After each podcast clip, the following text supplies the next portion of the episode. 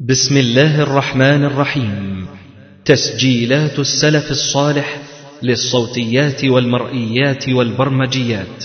تقدم تفسير الجلالين لربع ياسين لفضيلة الشيخ الدكتور محمد إسماعيل. تفسير سورة الشورى. الدرس الرابع. الحمد لله حق حمده والصلاة والسلام على محمد رسوله وعبده وعلى آله وصحبه من بعده. أما بعد فقد انتهينا في تفسير سورة الشورى إلى قول الله تبارك وتعالى ولمن انتصر بعد ظلمه فأولئك ما عليهم من سبيل. قوله تعالى ولمن انتصر بعد ظلمه أي بعد ظلم الظالم إياه فأراد أن ينتصر برد الظلم عنه. فمعنى بعد ظلمه يعني ظلم الظالم إياه. فهذه في من قابل الظالم بمثل فعله بعد أن ظلمه.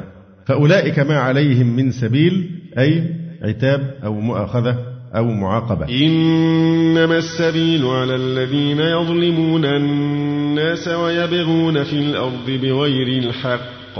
أولئك لهم عذاب أليم. إنما كافة ومكفوفة. إنما السبيل على الذين يظلمون الناس أي يبتدئونهم بالإضرار. يبتدئ وينشئ الإضرار. وكما نفى الله سبحانه وتعالى السبيل عمن أحسن في سورة براءة في قوله تعالى ما على المحسنين من سبيل. أثبتها هنا أي السبيل على من ظلم. إنما السبيل على الذين يظلمون الناس ويبغون في الأرض أي يعملون في الأرض بغير الحق أي بالمعاصي. يعني يظلمون في الأرض بعمل المعاصي. أولئك لهم عذاب أليم مؤلم. ثم قال تعالى ولمن صبر وغفر إن ذلك لمن عزم الأمور.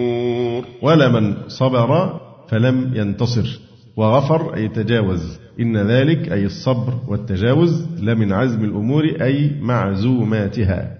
بمعنى المطلوبات شرعا أو عزم الأمور الأمور المشكورة المندوب إليها. إن ذلك لمن عزم الأمور وقد تكلمنا الأسبوع الماضي بشيء من التفصيل عن فقه العفو في الإسلام. ثم يقول تبارك وتعالى ومن يضلل الله فما له من ولي من بعده وترى الظالمين لما رأوا العذاب يقولون هل إلى مرد من سبيل؟ يقول تعالى ومن يضلل الله الواو عاطفة. ومن يضلل الله من هنا؟ شرطية. في محل نصب مفعول مقدم. ومن يضلل الله. فمن هنا شرطية في محل نصب مفعول مقدم. فما له من ولي من بعده أي ما له من أحد يلي هدايته بعد إضلال الله إياه. وترى الظالمين لما رأوا العذاب. وترى الظالمين الخطاب هنا عام وشامل لكل من تتأتى له الرؤية. المقصود وترى يعني مقصود بالخطاب هنا كل من تتأتى له الرؤية والرؤية هنا بصرية. وترى الظالمين لما رأوا العذاب. لما حينية. يعني حين يرون العذاب. أو هي رابطة. وترى الظالمين لما رأوا العذاب يقولون هل إلى مرد من سبيل. وهذا مثل قوله تعالى ولو ترى إذ وقفوا على النار فقالوا يا ليتنا نرد ولا نكذب بآيات ربنا ونكون من المؤمنين. وترى الظالمين لما رأوا العذاب يقولون ما إعراب جملة يقولون؟ حاليا. نعم يقولون هل إلى مرد أي مرجع إلى الدنيا من سبيل أي من طريق؟ ما إعراب من سبيل؟ أحسنت. بس زود بقى حاجة. مبتدأ إيه؟ مؤخر. ممتاز. ما شاء الله. من سبيل طبعا مبتدأ مؤخر في محل طبعا إيه؟ رفع يعني.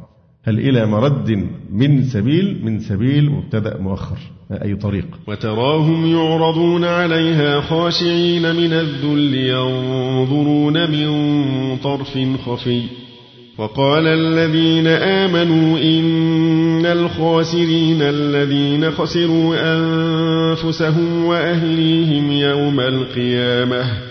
ألا إن الظالمين في عذاب مقيم وتراهم يعرضون عليها ما إعراب جملة يعرضون حال حالية. هذه جملة حالية وتراهم يعرضون عليها أي على النار فالضمير في عليها يعود على النار مع أن النار غير مذكورة. لكن ما الذي دلنا على النار؟ كلمة الإيه؟ العذاب. وترى الظالمين لما رأوا العذاب يقولون هل إلى مرد من سبيل؟ وتراهم يعرضون عليها أي على النار. وإن لم تذكر كلمة النار لكن دلنا عليها كلمة إيه؟ عذاب أو العذاب. وتراهم يعرضون عليها خاشعين من الذل. خاشعين خائفين متواضعين. ويعرب خاشعين حال ثانية. خاشعين خائفين متواضعين من الذل يعني من أجل الذل من أجل الذل الذي يغشاهم من أجل الذل. ينظرون من طرف خفي أي ينظرون إليها إلى النار من طرف خفي يعني ضعيف النظر مسارقة يعني لا يرفعون رؤوسهم للنظر رفعا تاما لأنهم ناكسوا الرؤوس أذلاء من طرف خفي. ومن هنا ابتدائية أو بمعنى الباء يعني إيه؟ إما أنها من طرف يعني بطرف خفي أو هي ابتدائية بمعنى يبتدئ نظرهم إلى النار من تحريك ضعيف لأجفانهم. هذا إذا قلنا إنها ابتدائية يبتدئ نظرهم إلى النار من تحريك ضعيف لأجفانهم من طرف خفي. وفي قوله تعالى ينظرون من طرف خفي هذا تجسيد بارع وتصوير رائع لمن يقف أمام الموت الذي ينتظره والسيف مسلط على رأسه يرأرئ بأجفانه ويحركها تحريكا ضعيفا خفيا يمكنه من مسارقة النظر فإن من ينظر إلى أمر مكروه يستهول أمره ويزوي ناظره عنه بيد أنه لا يتمالك دون أن يرمق ما يكرهه وما يتوقع حدوثه رمقا سريعا. فالتعبير هنا وتراهم يعرضون عليها خاشعين من الذل ينظرون من طرف خفي. هذا يعني من قمة البلاغة والإعجاز في القرآن الكريم. وقال الذين آمنوا إن الخاسرين الذين خسروا أنفسهم وأهليهم يوم القيامة بتخليدهم في النار.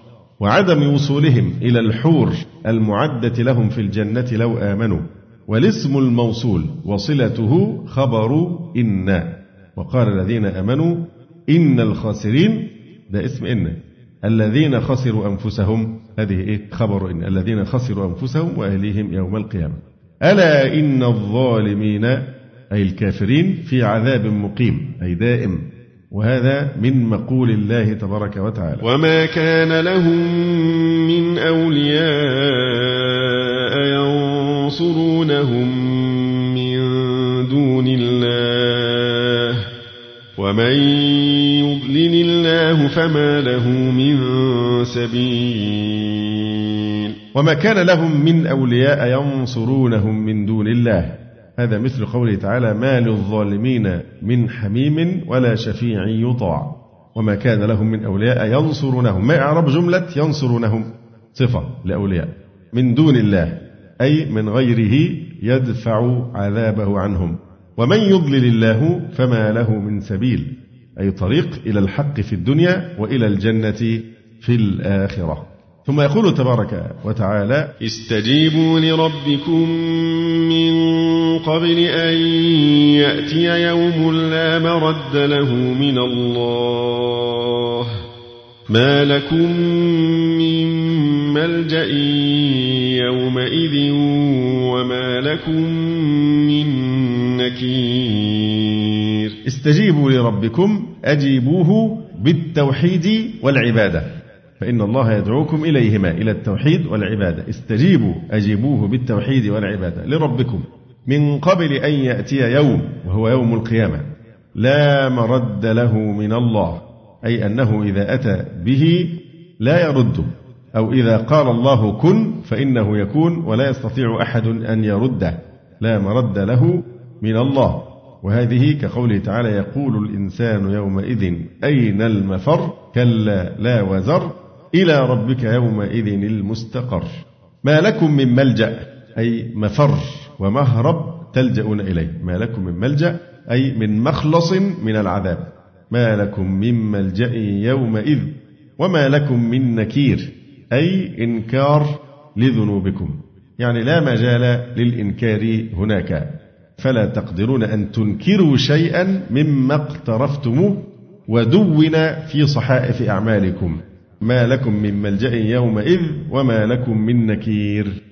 أي لا مجال لإنكار الذنوب هناك فإنها مسطرة ومدونة في صحائف أعمالكم. فإن أعرضوا فما أرسلناك عليهم حفيظا إن عليك إلا البلاغ.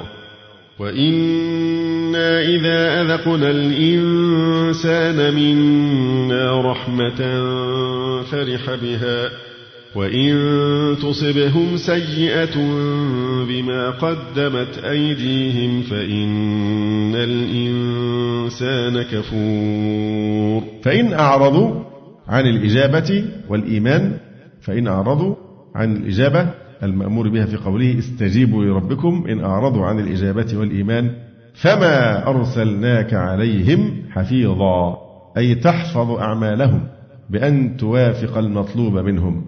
والفاء هنا عاطفة على جواب محذوف مقدر بما يناسب المقام. فإن أعرضوا يعني فلا تبتئس ولا تحاول اقتسارهم يعني قصرهم وإجبارهم على الإيمان. فقوله هنا فما أرسلناك عليهم حفيظا يعني فما أرسلناك لتقصرهم على اتباع ما جئتهم به. والأولى أن يكون جواب الشرط محذوفا كما ذكرنا والفاء عاطفة على الجواب المحذوف المقدر بما يناسب المقام. يعني فإن أعرضوا فلا تبتئس ولا تحاول اقتسارهم لأننا ما أرسلناك عليهم حفيظا تحفظ أعمالهم بأن توافق المطلوب منهم. إن عليك إلا البلاغ إن نافية ما عليك إلا البلاغ وهذا قبل الأمر بالجهاد. وإن إذا أذقنا الإنسان منا رحمة نعمة كالغنى والصحة فرح بها. وإن تصبهم سيئة. الضمير للإنسان باعتبار الجنس. فالجمع هنا باعتبار المعنى. وإن تصبهم الجمع باعتبار الإيه؟ المعنى. أما في قوله تعالى وإن إذا أذقنا الإنسان فالمقصود به هنا إيه؟ جنس الإنسان. وإن إذا أذقنا الإنسان منا رحمة نعمة كالغنى والصحة فرح بها وإن تصبهم الضمير للإنسان باعتبار الجنس فإذا جمعه باعتبار المعنى.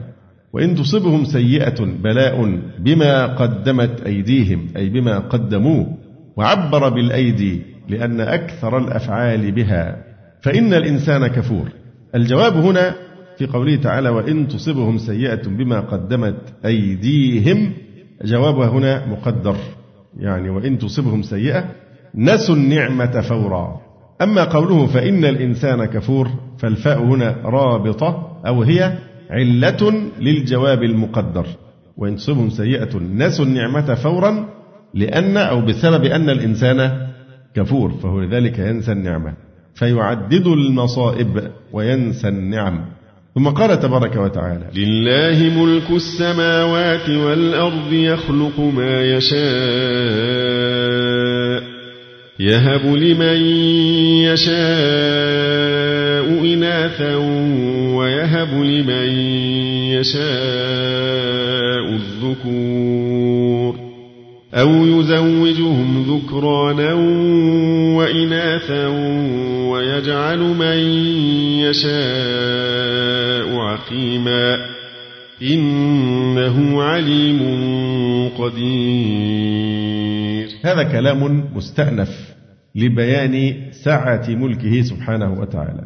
لله ملك السماوات والأرض والملك هو الاستيلاء على الشيء والتصرف به حسب المشيئة. يخلق ما يشاء يهب لمن يشاء إناثا ويهب لمن يشاء الذكور أو يزوجهم ذكرانا وإناثا ويجعل من يشاء عقيما إنه عليم قدير. قوله تعالى يخلق ما يشاء يهب لمن يشاء إناثا. ما إعراب يهب. أحسنت. من إيه بقى؟ أحسنت. يخلق ما يشاء يهب. فهي جملة يهب بدل من يخلق. وهذا بدل مفصل من إيه؟ من مجمل. أجمل في الخلق ثم بدأ يفصل. يهب لمن يشاء إناثا ويهب لمن يشاء الذكور. فهذه بدل من يخلق. يهب لمن يشاء من الأولاد إناثا. لأن كلمة الأولاد أو الولد تشمل الذكر والأنثى. فيهب لمن يشاء من الأولاد إناثا. يعني إناثا من الأولاد لا ذكور معهن. ويهب لمن يشاء الذكور يعني ولا إناث معهن. أو يزوجهم الضمير هم يعود على إيه؟ الأولاد. ولذلك قدرنا كلمة الأولاد في التفسير. لما قلنا يهب لمن يشاء إناثا قلنا لمن يشاء من الأولاد إناثا ويهب لمن يشاء من الأولاد الذكور ولا إناث معهم. أو يزوجهم فهم تعود على الأولاد وهي مفهومة من السياق. أو يزوجهم أي أولاده. يزوجهم يعني يجعلهم أو يصيرهم أو يزوجهم ذكرانا وإناثا. ما إعراب ذكرانا؟ مفعول به ثان. أو يزوجهم ذكرانا وإناثا. ويجعل من يشاء عقيما. يعني لا يلد ولا يولد له. إنه عليم قدير. إنه عليم بما يخلق قدير على ما يشاء. هذه الآية الكريمة فيها فن من فنون البلاغة يسمى فن صحة التقسيم وصحة التقسيم هو استيفاء المتكلم جميع أقسام المعنى الذي هو شارع فيه بحيث لا يغادر منه شيئا.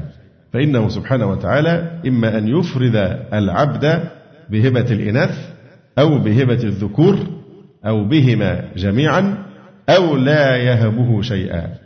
فقد وقعت صحة التقسيم في هذه الآية على الترتيب الذي تستدعيه البلاغة وهو الانتقال في نظم الكلام ورصفه من الأدنى إلى الأعلى. فقدم هبة الإناث وانتقل إلى هبة الذكور ثم إلى هبة المجموع.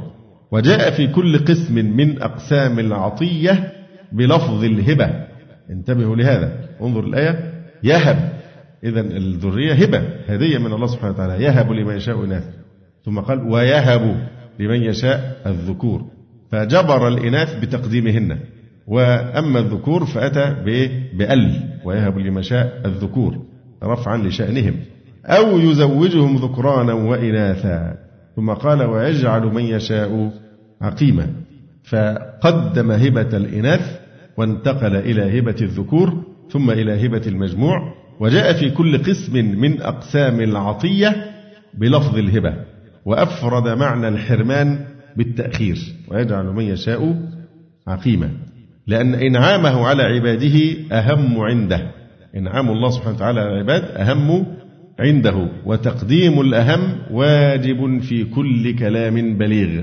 والآية إنما سيقت للاعتداد بالنعم وإنما أتى بذكر الحرمان ليتكمل التمدح بالقدرة على المنع. يعني إذا كان الكلام في سياق تعداد النعم فالذي جعله الله عقيما. ما الحكمة أنه جاء في سياق التمدح بالنعم؟ لماذا؟ ليتكمل التمدح أيضا بالقدرة على المنع. كما يمدح بالعطاء فإنه أيضا قادر على المنع. فيعلم أنه لا مانع لما أعطى ولا معطي لما منع. وعدل عن لفظ الحرمان. والمنع إلى لفظ هو ردفه وتابعه وهو لفظ الجعل. ويجعل من يشاء عقيم ولم يقل ويحرم من يشاء من الذرية.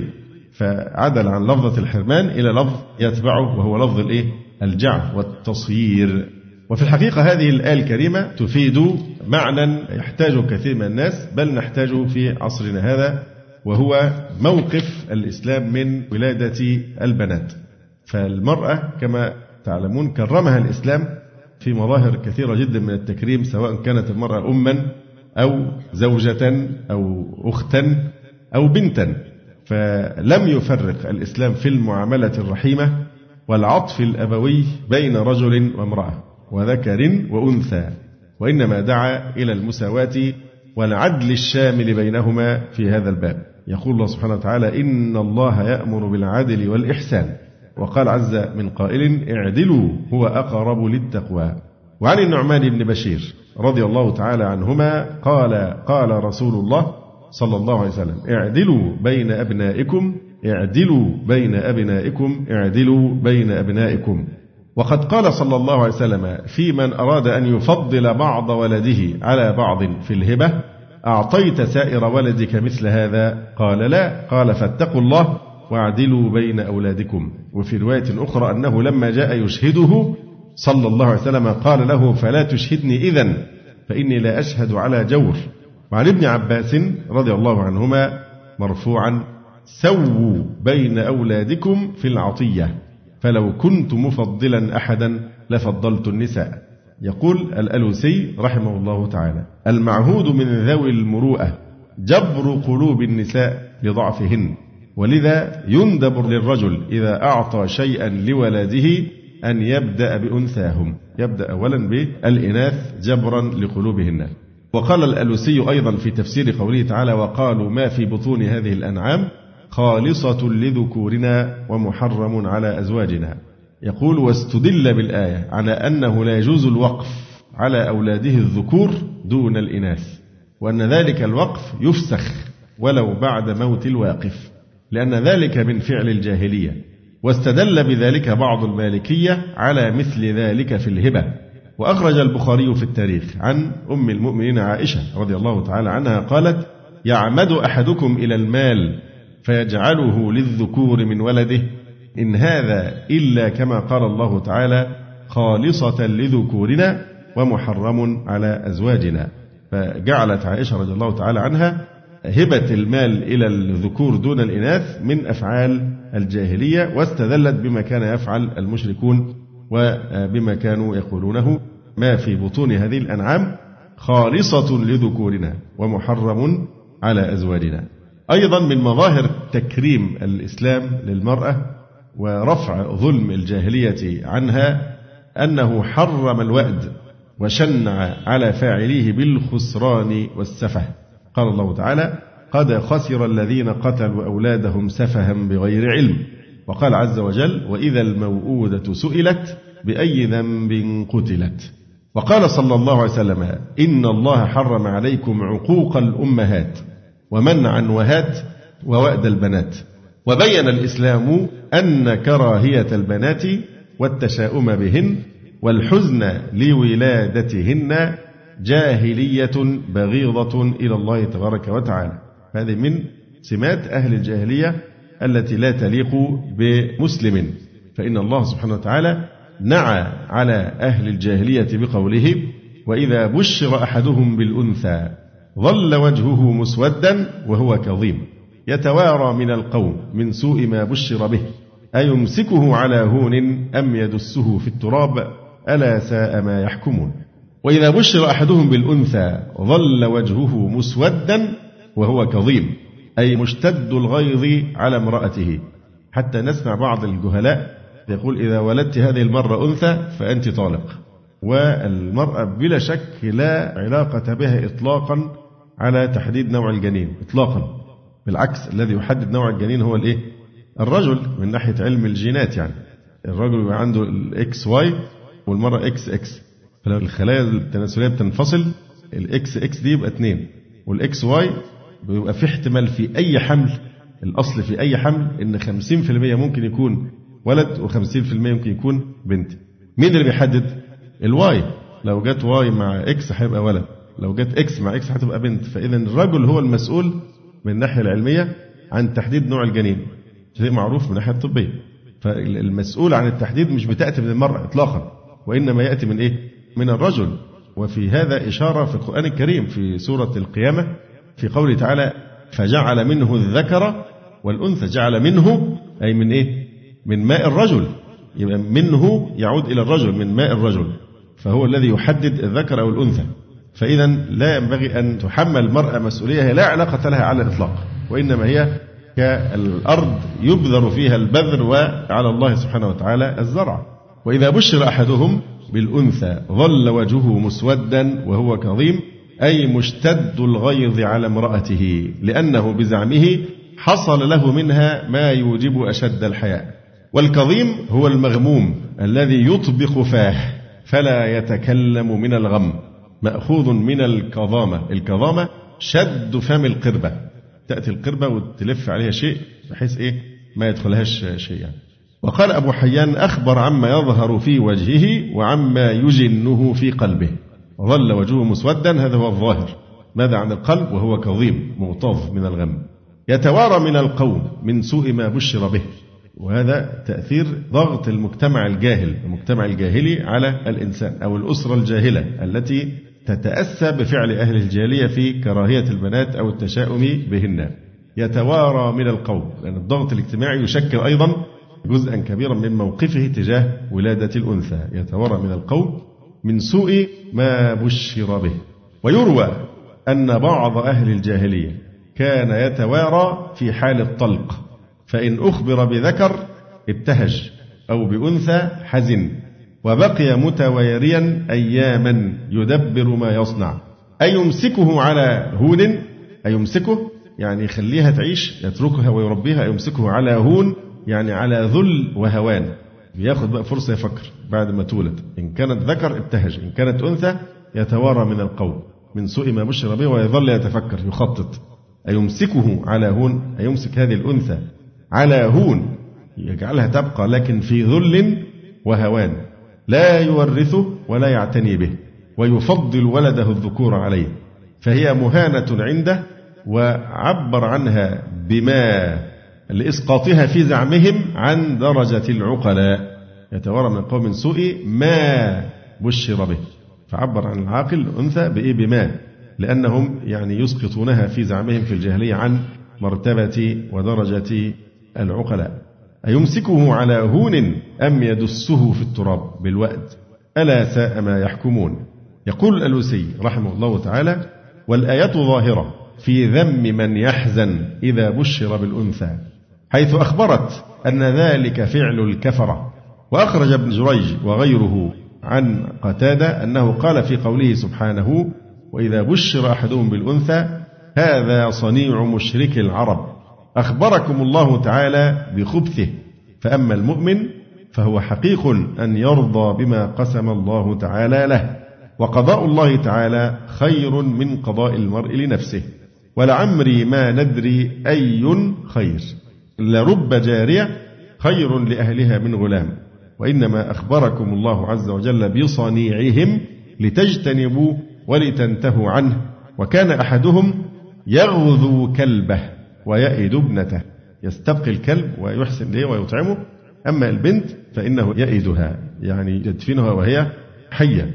يقول الشاعر وما كل مئناث سيشقى ببنته.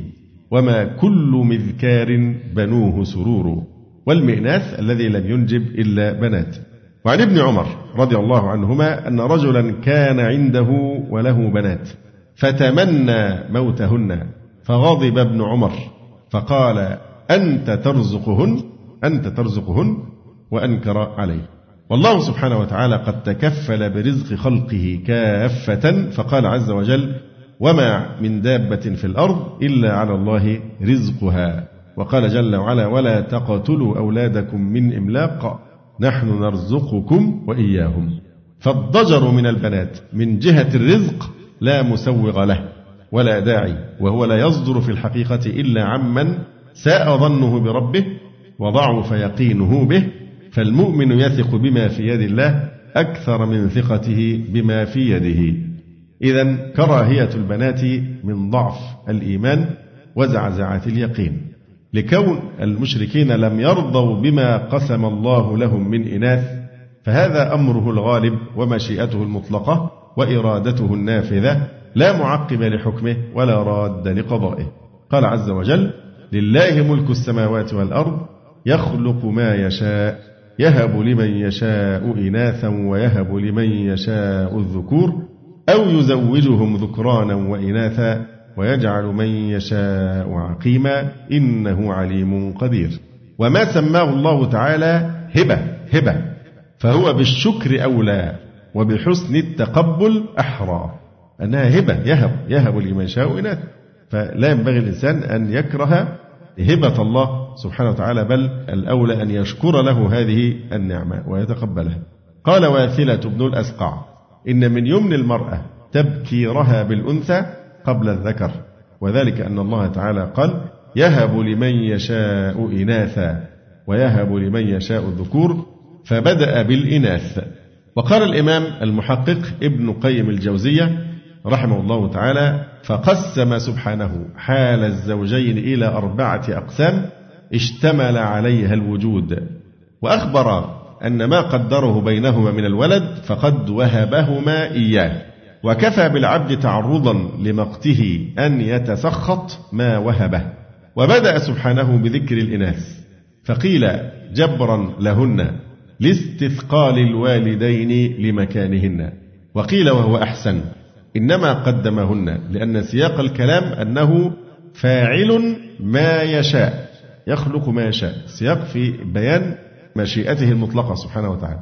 فقدم النساء لأن سياق الكلام أنه فاعل ما يشاء لا ما يشاء الأبوان فإن الأبوين لا يريدان إلا الذكور غالبا. وهو سبحانه قد أخبر أنه يخلق ما يشاء. فبدأ بذكر النصف الذي شاءه ولا يريده الأبوان. ليه؟ لأن السياق في بيان كما هو واضح. لله ملك السماوات والأرض يخلق ما يشاء. فبدأ بذكر الإناث لبيان أنه هو الذي شاء ذلك. لا ما يشاء الأبوان لأنهما غالبا يشاءان الذكور. وهناك وجه آخر أنه سبحانه قدم ما كانت تؤخره الجاهلية من أمر البنات حتى كانوا يئدونهن فكأن الله سبحانه وتعالى يرد على أهل الجاهلية سنتهم ومذهبهم ويقول هذا النوع المؤخر عندكم مقدم عندي على الذكر.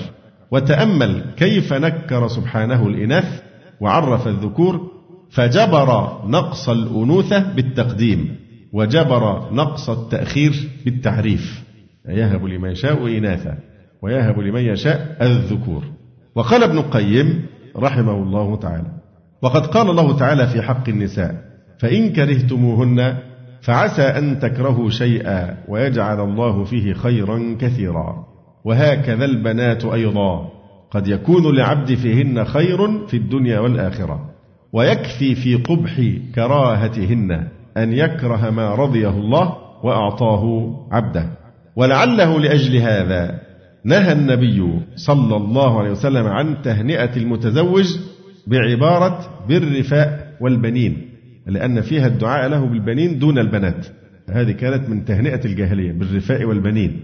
فنهى النبي عليه الصلاة والسلام عن مثل هذه التهنئة فعن الحسن أن عقيل بن أبي طالب تزوج امرأة من جشم فدخل عليه القوم فقالوا بالرفاء والبنين فقال لا تفعلوا ذلك فإن رسول الله صلى الله عليه وسلم نهى عن ذلك لأن هذا يكرس ويؤكد كراهية الإيه؟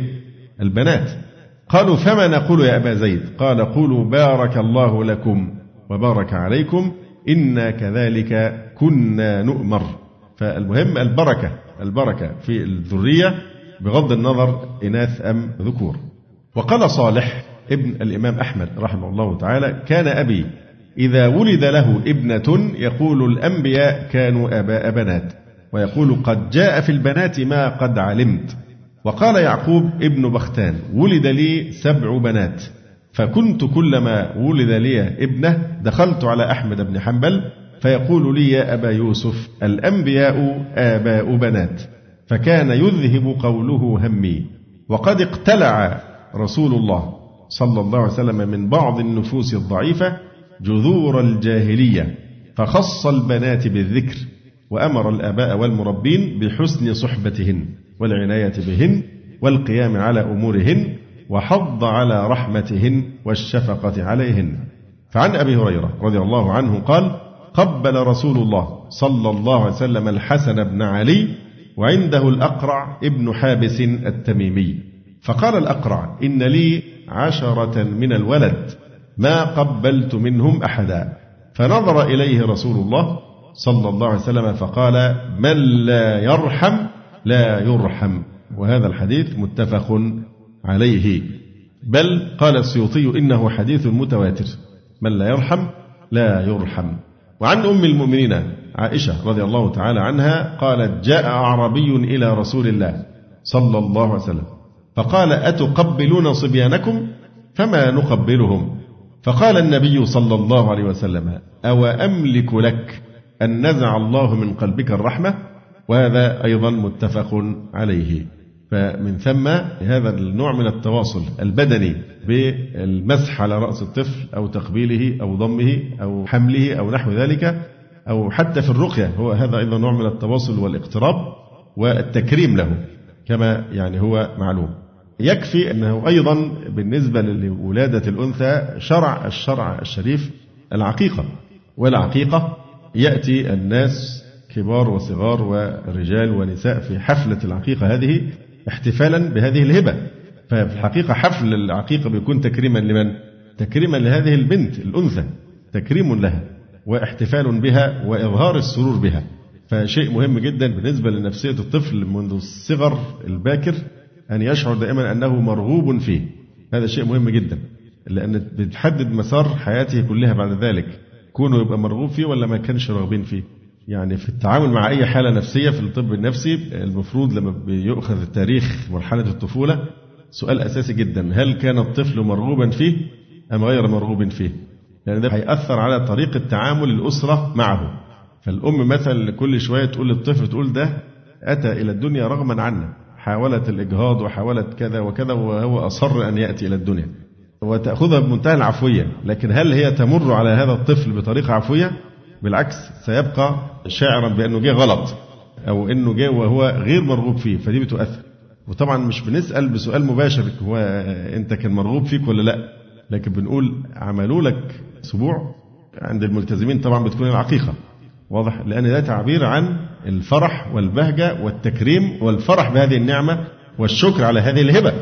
فإذا لم يحصل ممكن بقى يكون لو كانت ظروف مادية ما قدروش يعملوا عقيقة أو حتى أي حفل صغير يبقى في هذه الحالة ممكن الظروف المادية تخلي الأبوين اللذين ليس عندهما فقه بأمر الرزق إنه يبقوا خايفين أو يبقوا متأذين من وجود البنت عشان موضوع الرزق لأنهم مثلا فقراء أو قليل ذات اليد.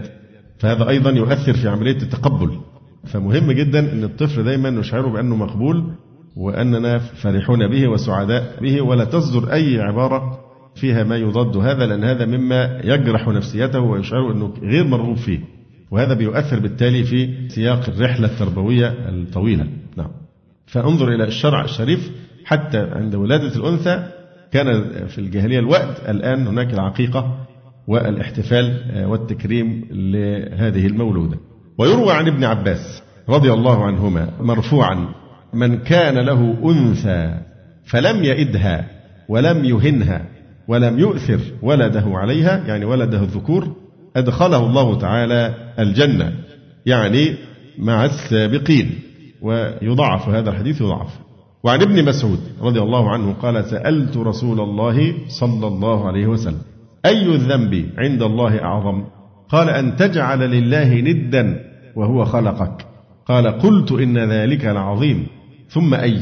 قال أن تقتل ولدك مخافة أن يطعم معك. وهذا أخرجه البخاري في تفسير سورة الفرقان باب قوله تعالى والذين لا يدعون مع الله إلها آخر ولا يقتلون النفس. وأيضا في سورة البقرة باب قوله تعالى فلا تجعلوا لله أندادا. وكذلك رواه مسلم.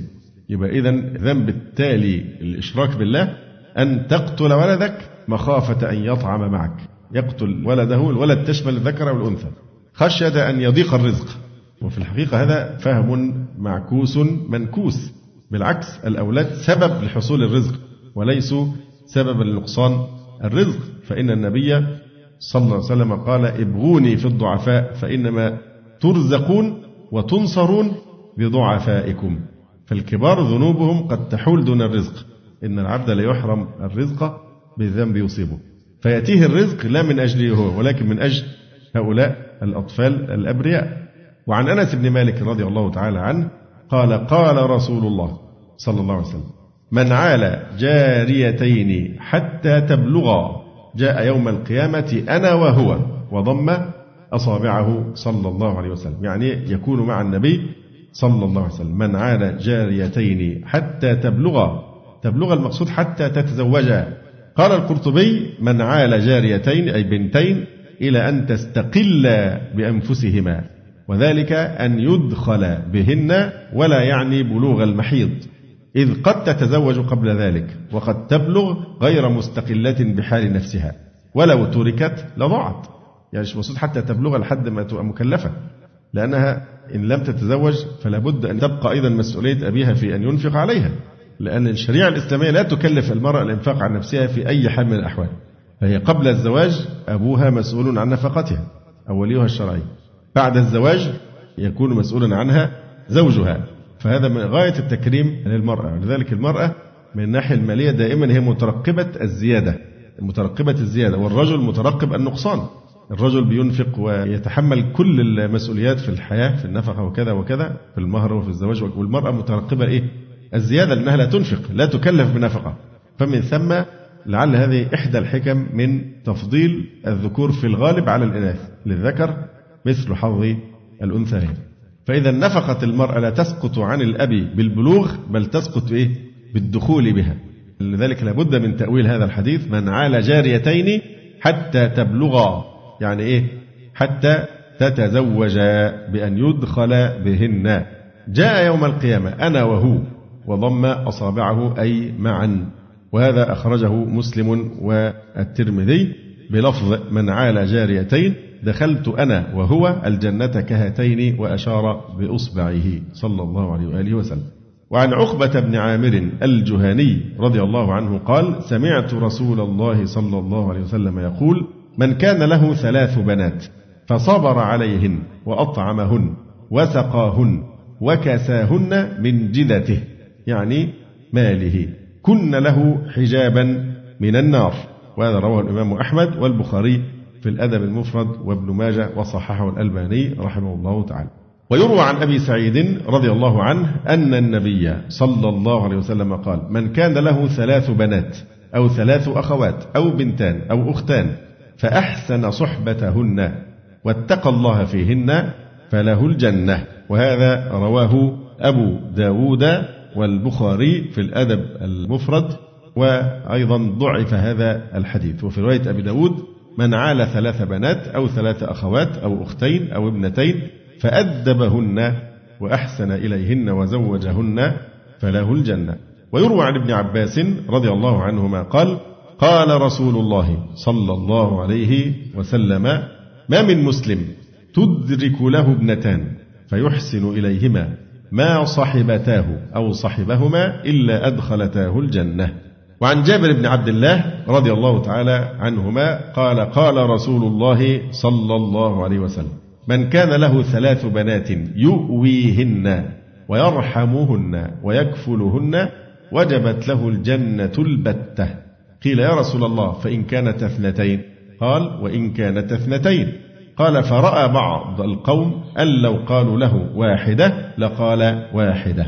وعن أم المؤمنين عائشة رضي الله عنها قالت دخلت علي امرأة ومعها ابنتان تسأل فلم تجد عندي شيئا غير تمرة واحدة فأعطيتها إياها فقسمتها بين ابنتيها ولم تأكل منها ثم قامت فخرجت فدخل النبي صلى الله عليه وسلم علينا فأخبرته فقال من ابتلي من هذه البنات بشيء؟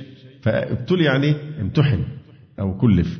من ابتلي من هذه البنات بشيء فأحسن إليهن كن له سترا من النار. فقوله من ابتلي من هذه البنات بشيء يصدق أيضا على البنت الواحدة. وفي لفظ من ابتلي بشيء من البنات فصبر عليهن كن له حجابا من النار. والابتلاء الاختبار بما يظهر به التزام الحق والشرع أو عدمه. قال شيخ الإسلام النووي رحمه الله تعالى إنما سماه ابتلاء لأن الناس يكرهونهن في العادة. وقال محمد بن سليمان البنون نعم والبنات حسنات. والله عز وجل يحاسب على النعم ويجازي على الحسنات. وعن أم المؤمنين عائشة رضي الله عنها قالت جاءت مسكينة تحمل ابنتين لها فأطعمتها ثلاث تمرات. فأعطت كل واحدة تمرة ورفعت إلى فيها تمرة لتأكلها فاستطعمتها بنتها فشقت التمرة التي كانت تريد أن تأكلها بينهما فأعجبني شأنها فذكرت الذي صنعت لرسول الله صلى الله عليه وسلم فقال إن الله قد أوجب لها بها الجنة أو أعتقها بها من النار. وعن عبد الله بن عمرو بن العاص رضي الله عنهما أن رسول الله صلى الله عليه وسلم قال الراحمون يرحمهم الرحمن ارحموا من في الأرض يرحمكم من في السماء. لقد كان العرب في الجاهلية يأنفون أن يداعب الرجل وليدته أو يسمح لها أن تمرح بين يديه. فأما رسول الله وهذا مش في الجاهلية ده مازال بعض يعني إلى عهد قريب ما أعرفش دلوقتي الأوضاع شكلها إيه. لكن إلى عهد قريب يمكن في بعض الأماكن بعض البلاد بيبقى إيه؟ التربية إن الأب يدخل الأولاد من الفزع والإرهاب والرعب يختبئون ولا يستطيع أحد أن يلعب أو يصدر صوتا أو نحو ذلك. فنرجو أن يكون هذا النمط قد انقرض إن هي دي التربية الحسنة إنه إذا رآه الأطفال فإنهم إيه؟ يرتعبون ويرتعشون وهذا يدل على افتقاد التواصل. فهذا من الأساليب المفروض أن تنقرض يعني. فكانوا في الجاهلية يأنفون أن يداعب الرجل وليدته أو يسمح لها أن تمرح بين يديه. فأما رسول الله صلى الله عليه وسلم فقد نقض تلك السنة السيئة ولم يكن يظن بوقته الأعز أن يداعب فيه الولائد من بناته أو بنات صحابته رضي الله عنهم فعن أبي قتادة رضي الله عنه قال خرج علينا النبي صلى الله عليه وسلم. وأمامة بنت أبي العاص على عاتقه يعني يحملها على كتفه. وأمها زينب بنت رسول الله صلى الله عليه وسلم. وكانت أمامة من أحب الناس إلى رسول الله صلى الله عليه وسلم. وقد زوجت أمامة من علي بن أبي طالب رضي الله عنه بعد موت خالتها فاطمة رضي الله تعالى عنها. يقول أبو قتادة خرج علينا النبي صلى الله عليه وسلم وأمامة بنت أبي العاص على عاتقه فصلى فإذا ركع وضعها وإذا رفع رفعها حتى قضى صلاته يفعل ذلك بها. وهذا أخرجه البخاري ومسلم. يعني داخل الصلاة كان يصلي بالمسلمين وهو يحمل أمامة بنت أبي العاص على عاتقه فصلى فإذا ركع وضعها يعني على الأرض وإذا رفع حملها معه ورفعها حتى قضى صلاته. يفعل ذلك بها. هل هناك تكريم للأنثى فوق هذا التكريم؟ أن الرسول عليه السلام وهو في الصلاة يحملها وهذا قدر نوع عظيم جدا من التواصل والاقتراب من الطفل والتودد إليه. وحدثت أم خالد بنت خالد بن سعيد قالت أتيت رسول الله صلى الله عليه وسلم مع أبي وعلي قميص أصفر. قال رسول الله صلى الله عليه وسلم سنة سنة.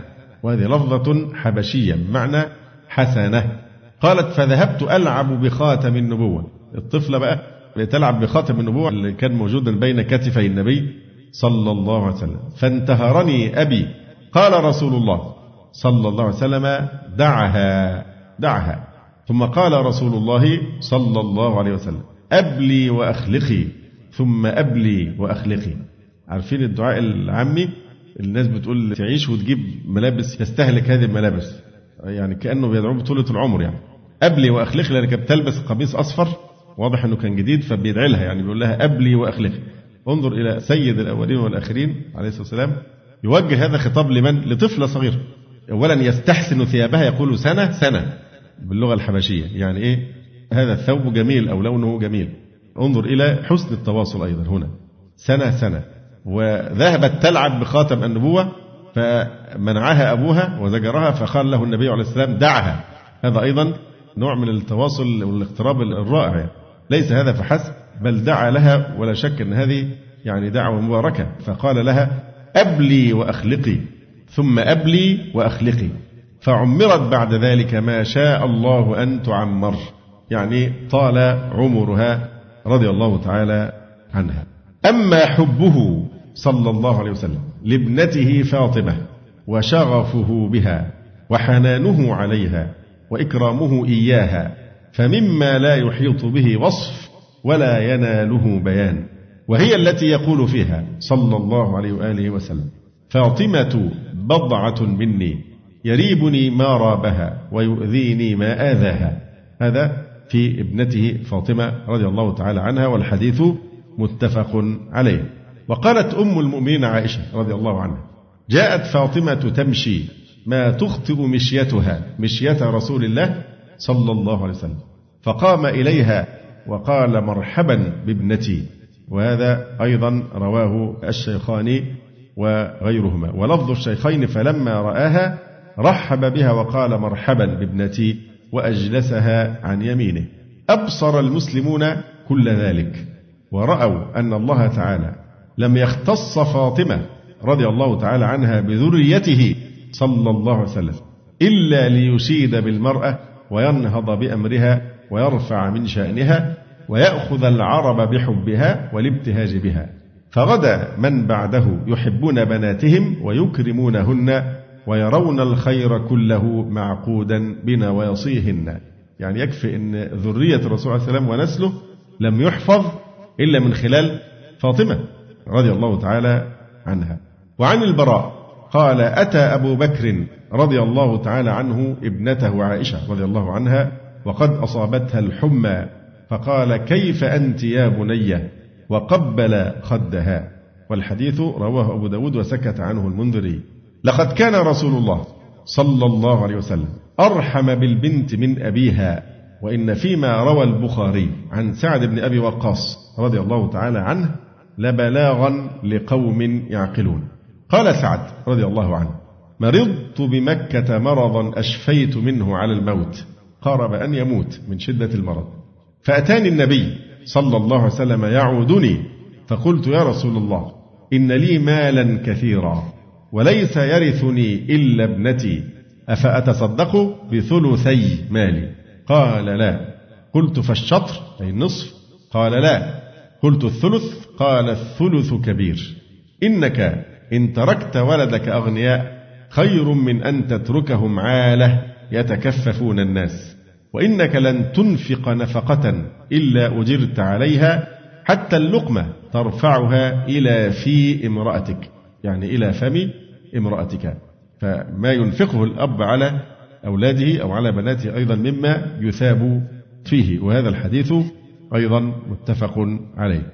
تأثر المسلمون بهذا التكريم والتشريف للمرأة. فصار أدباء الصدر الأول يصوغون في مدحهن ما هو أبهى من عقود الجمان.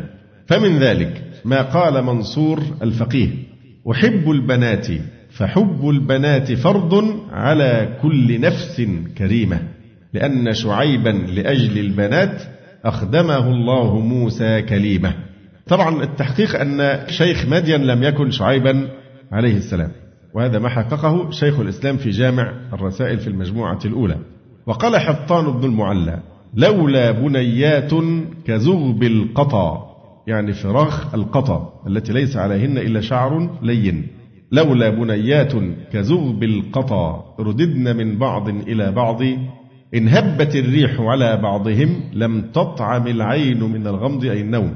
لكان لي مضطرب واسع في الأرض ذات الطول والعرض وإنما أولادنا بيننا أكبادنا تمشي على الأرض. ويتكلم هنا عن أن حرصه على تربية بناته ورعايتهن وحبه لهن يمنعه من أن ينطلق في آفاق الأرض باحثا عن الرزق أو عن غيره. فيقول لولا بنيات كزغب القطا رددن من بعض إلى بعض. إن هبت الريح على بعضهم لم تطعم العين من الغمض لكان لي مضطرب واسع في الأرض ذات الطول والعرض وإنما أولادنا بيننا أكبادنا تمشي على الأرض. وكان لمعن ابن أوس ثمان بنات وكان يقول ما أحب أن يكون لي بهن رجال. يعني بدلا منهن. وفيهن قال رأيت رجالا يكرهون بناتهم وفيهن لا نكذب نساء صوالح وفيهن والأيام يعثرن بالفتى عوائد لا يمللنه ونوائح. وقال العلوي الجماني في صديق له ولدت له بنت فسخطها. قالوا له ماذا رزقت؟ فأصاخا ثم تقال بنتا وأجل من ولد النساء أبو البنات فلم جزعت إن الذين تود من بين الخلائق ما استطعت نالوا بفضل البنت ما كبتوا به الأعداء كتا. وقال أبو محمد الحسن ابن عبيدة الريحاني حبذا من نعمة الله البنات الصالحات. هن للنسل وللأنس وهن الشجرات. وبإحسان إليهن تكون البركات. إنما الأهلون أرضون لنا محترثات فعلينا الزرع فيها وعلى الله النبات. ومما يحكى عن معاوية رضي الله عنه قوله في شأن البنت والله ما مرض المرضى ولا ندب الموتى ولا أعان على الزمان ولا أذهب جيش الأحزان مثلهن وإنك لواجد خالا قد نفعه بنو أخته وأبا قد رفعه نسل بنته.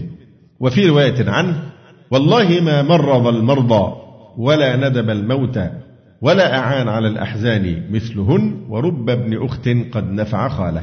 وفي رقعة للصاحب بالتهنئة بالبنت أهلا وسهلا بعقيلة النساء وأم الأبناء وجالبة الأصهار والأولاد الأطهار والمبشرة بإخوة يتناسقون ونجباء يتلاحقون. فلو كان النساء كمن ذكرنا لفضلت النساء على الرجال وما التأنيث لاسم الشمس عيب وما التذكير فخر للهلال؟ والله تعالى يعرفك البركة في مطلعها والسعادة بموقعها فادرع اغتباطا واستأنف نشاطا فالدنيا مؤنثة والرجال يخدمونها والذكور يعبدونها والأرض مؤنثة ومنها خلقت البرية وفيها كثرت الذرية. والسماء مؤنثة وقد زينت بالكواكب وحليت بالنجم الثاقب. والنفس مؤنثة وهي قوام الأبدان وملاك الحيوان. والحياة مؤنثة ولولاها لم تتصرف الأجسام ولا عرف الأنام. والجنة مؤنثة وبها وعد المتقون وفيها ينعم المرسلون. فهنيئا لك بما أوتيت وأوزعك الله شكر ما أعطيت. والأخبار والنوادر في هذا لا تحصى وكلها من بركة الإسلام وفضله. كانت هذه وقفة بمناسبة ذكر تفسير هذه الآية الكريمة لله ملك السماوات والأرض يخلق ما يشاء يهب لمن يشاء إناثا ويهب لمن يشاء الذكور أو يزوجهم ذكرانا وإناثا ويجعل من يشاء عقيما إنه عليم أي بما يخلق قدير على ما يشاء. ثم يقول تعالى وما كان لبشر أن يكلمه الله إلا وحيا أو من وراء حجاب أو يرسل رسولا أو يرسل رسولا فيوحي بإذنه ما يشاء إنه علي حكيم. وما كان لبشر ما كان لبشر يعني ما صح لبشر ما ينبغي. وما كان يعني ما صح لبشر أن يكلمه الله إلا إلا أداة حصر إلا وحيا يعني إلا أن يوحي إليه وحيا طبعا في المنام أو بإلهام أو من وراء حجاب يعني أو إلا من وراء حجاب بأن يسمعه كلامه ولا يراه كما وقع لموسى عليه وعلى نبينا الصلاة والسلام أو إلا أن يرسل رسولا ملكا كجبريل.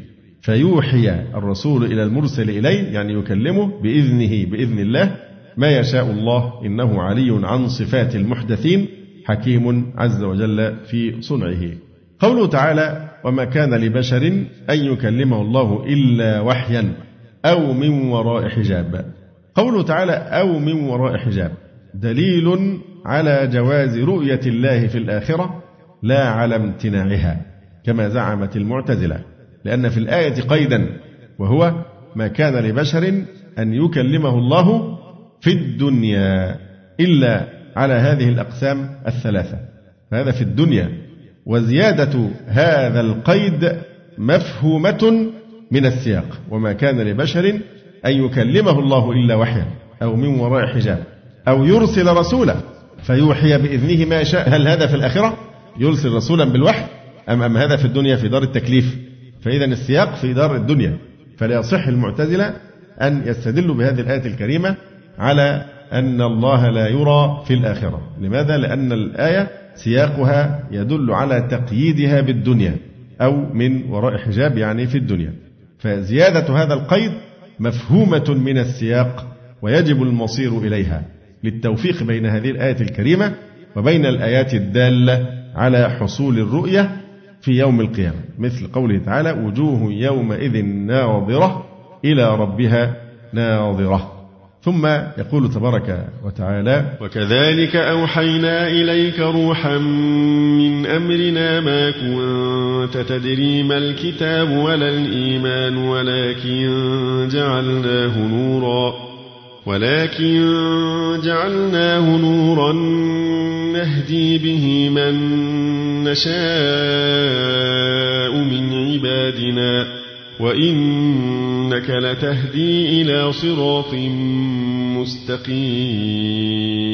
وكذلك أوحينا إليك روحا من أمرنا وكذلك أي مثل إيحائنا إلى غيرك من الرسل. لأن الآية التي قبلها فيها إشارة إلى أنواع الوحي إلى الرسل أو يرسل رسولا فيوحي بإذنه ما يشاء. وكذلك الكف نعت لمصدر محذوف يعني كإيحائنا إلى غيرك من الرسل أوحينا إليك. يبقى هنا الكاف نعت لمصدر محذوف أي مثل إيحائنا إلى غيرك من الرسل. أوحينا إليك يا محمد صلى الله عليه وآله وسلم. روحا روحا هو القرآن وسمي روحا لأن به تحيا القلوب روحا من أمرنا الذي نوحيه إليك. قوله تعالى وكذلك أوحينا إليك روحا من أمرنا. من أمرنا إما أنها نعت لروح روحا من أمرنا. فمن أمرنا صفة لإيه؟ لروحا. أو أن من أمرنا حال. أوحينا لك روحا من أمرنا حال. يعني حال كون هذا الروح وهو القرآن بعض ما نوحيه إليك. فيبقى من هنا إيه بقى؟ على هذا القول تبعيضية روحا من أمرنا. هي تبعيضية لأن القرآن بعض ما نوحيه إليك. فانتبهوا لهذا. فيمكن أن يستدل بهذه الآية على أن السنة وحي لأن الموحى إلى النبي صلى الله عليه وسلم لا ينحصر في القرآن. لا ينحصر في القرآن. روحا من أمرنا. يعني إذا من هنا تبعيضية لأن السياق في القرآن الكريم. روحا من القرآن. تحيا به القلوب من أمرنا. فإذا قلنا إن من تبعيضية فتكون تبعيضية لأن القرآن بعض ما نوحيه إليك لأن الموحى إليه صلى الله عليه وسلم لا ينحصر في القرآن الكريم. من أمرنا الذي نوحيه إليك. ما كنت تدري ما كنت تعرف قبل الوحي إليك. ما الكتاب ما القرآن ولا الإيمان يعني شرائع الإيمان ومعالم الإيمان. ما كنت تدري ما الكتاب ولا الإيمان أي شرائع القرآن ومعالمه. هل يصح أن يفسر ما الإيمان؟ أصل الإيمان؟ لا يمكن أبدا أن يراد بالإيمان هنا. أصل الإيمان كنت تدري ما الكتاب ولا الإيمان الإيمان مقصود به هنا إيه؟ شرائع الإيمان ومعالمه ولا يراد أصل الإيمان فإنه صلى الله عليه وسلم كان مؤمنا بالله عز وجل من حين نشأ إلى بلوغه صلى الله عليه وآله وسلم. ما كنت تدري يعني تعرف قبل الوحي إليك ما الكتاب ولا الإيمان؟ أي شرائع الإيمان ومعالمه. والنفي معلق للفعل تدري عن العمل لفظا لا محلا. وما بعده سد مسد المفعولين. ولكن جعلناه أي الروح أو الكتاب نورا نهدي به من نشاء من عبادنا. وإنك لتهدي أي تدعو بالوحي إليك إلى صراط أي طريق مستقيم دين الإسلام. وإنك لتهدي. أين المفعول؟ آه مقدر. المفعول هنا مقدر. وإنك لتهدي إلى صراط مستقيم فمفعول تهدي تقديره كل إنسان مكلف مكلف وإنك لتهدي إلى صراط مستقيم أي طريق مستقيم هو دين الإسلام. صراط الله الذي له ما في السماوات وما في الأرض. ألا إلى الله تصير الأمور. صراط الله الذي له ما في السماوات وما في الأرض. ما إعراب صراط الله؟ بدل إيه بقى؟ من من نكرة. بدل معرفة من نكرة. لأنه إلى صراط مستقيم ثم قال يبقى صراط الأولى دي إيه؟ نكرة. صراط الله فهو معرف بالإيه؟ بالإضافة. صراط الله الذي له ما في السماوات وما في الأرض ملكا فهو مالكهم وخلقا فهو خالقهم وعبيدا فهو عز وجل ربهم. ألا إلى الله تصير الأمور. ألا أداة تنبيه. ألا إلى الله تصير الأمور أي ترجع. والمراد بالصيرورة هنا الديمومة فإن الأمر كله لله دائما. هذا آخر تفسير سورة الشورى ونشرع إن شاء الله تعالى بعد ذلك في تفسير سورة الزخرف. أقول قولي هذا وأستغفر الله لي ولكم. سبحانك اللهم ربنا وبحمدك أشهد أن لا إله إلا أنت أستغفرك وأتوب إليك. وفي الختام تقبلوا تحيات إخوانكم في تسجيلات السلف الصالح بالإسكندرية. هاتف رقم صفر ثلاثة فاصل أربعة تسعة أربعة سبعة ستة خمسة اثنان وتليفون محمول صفر عشرة واحد ستة أربعة واحد تسعة ثمانية صفر. والسلام عليكم ورحمة الله وبركاته.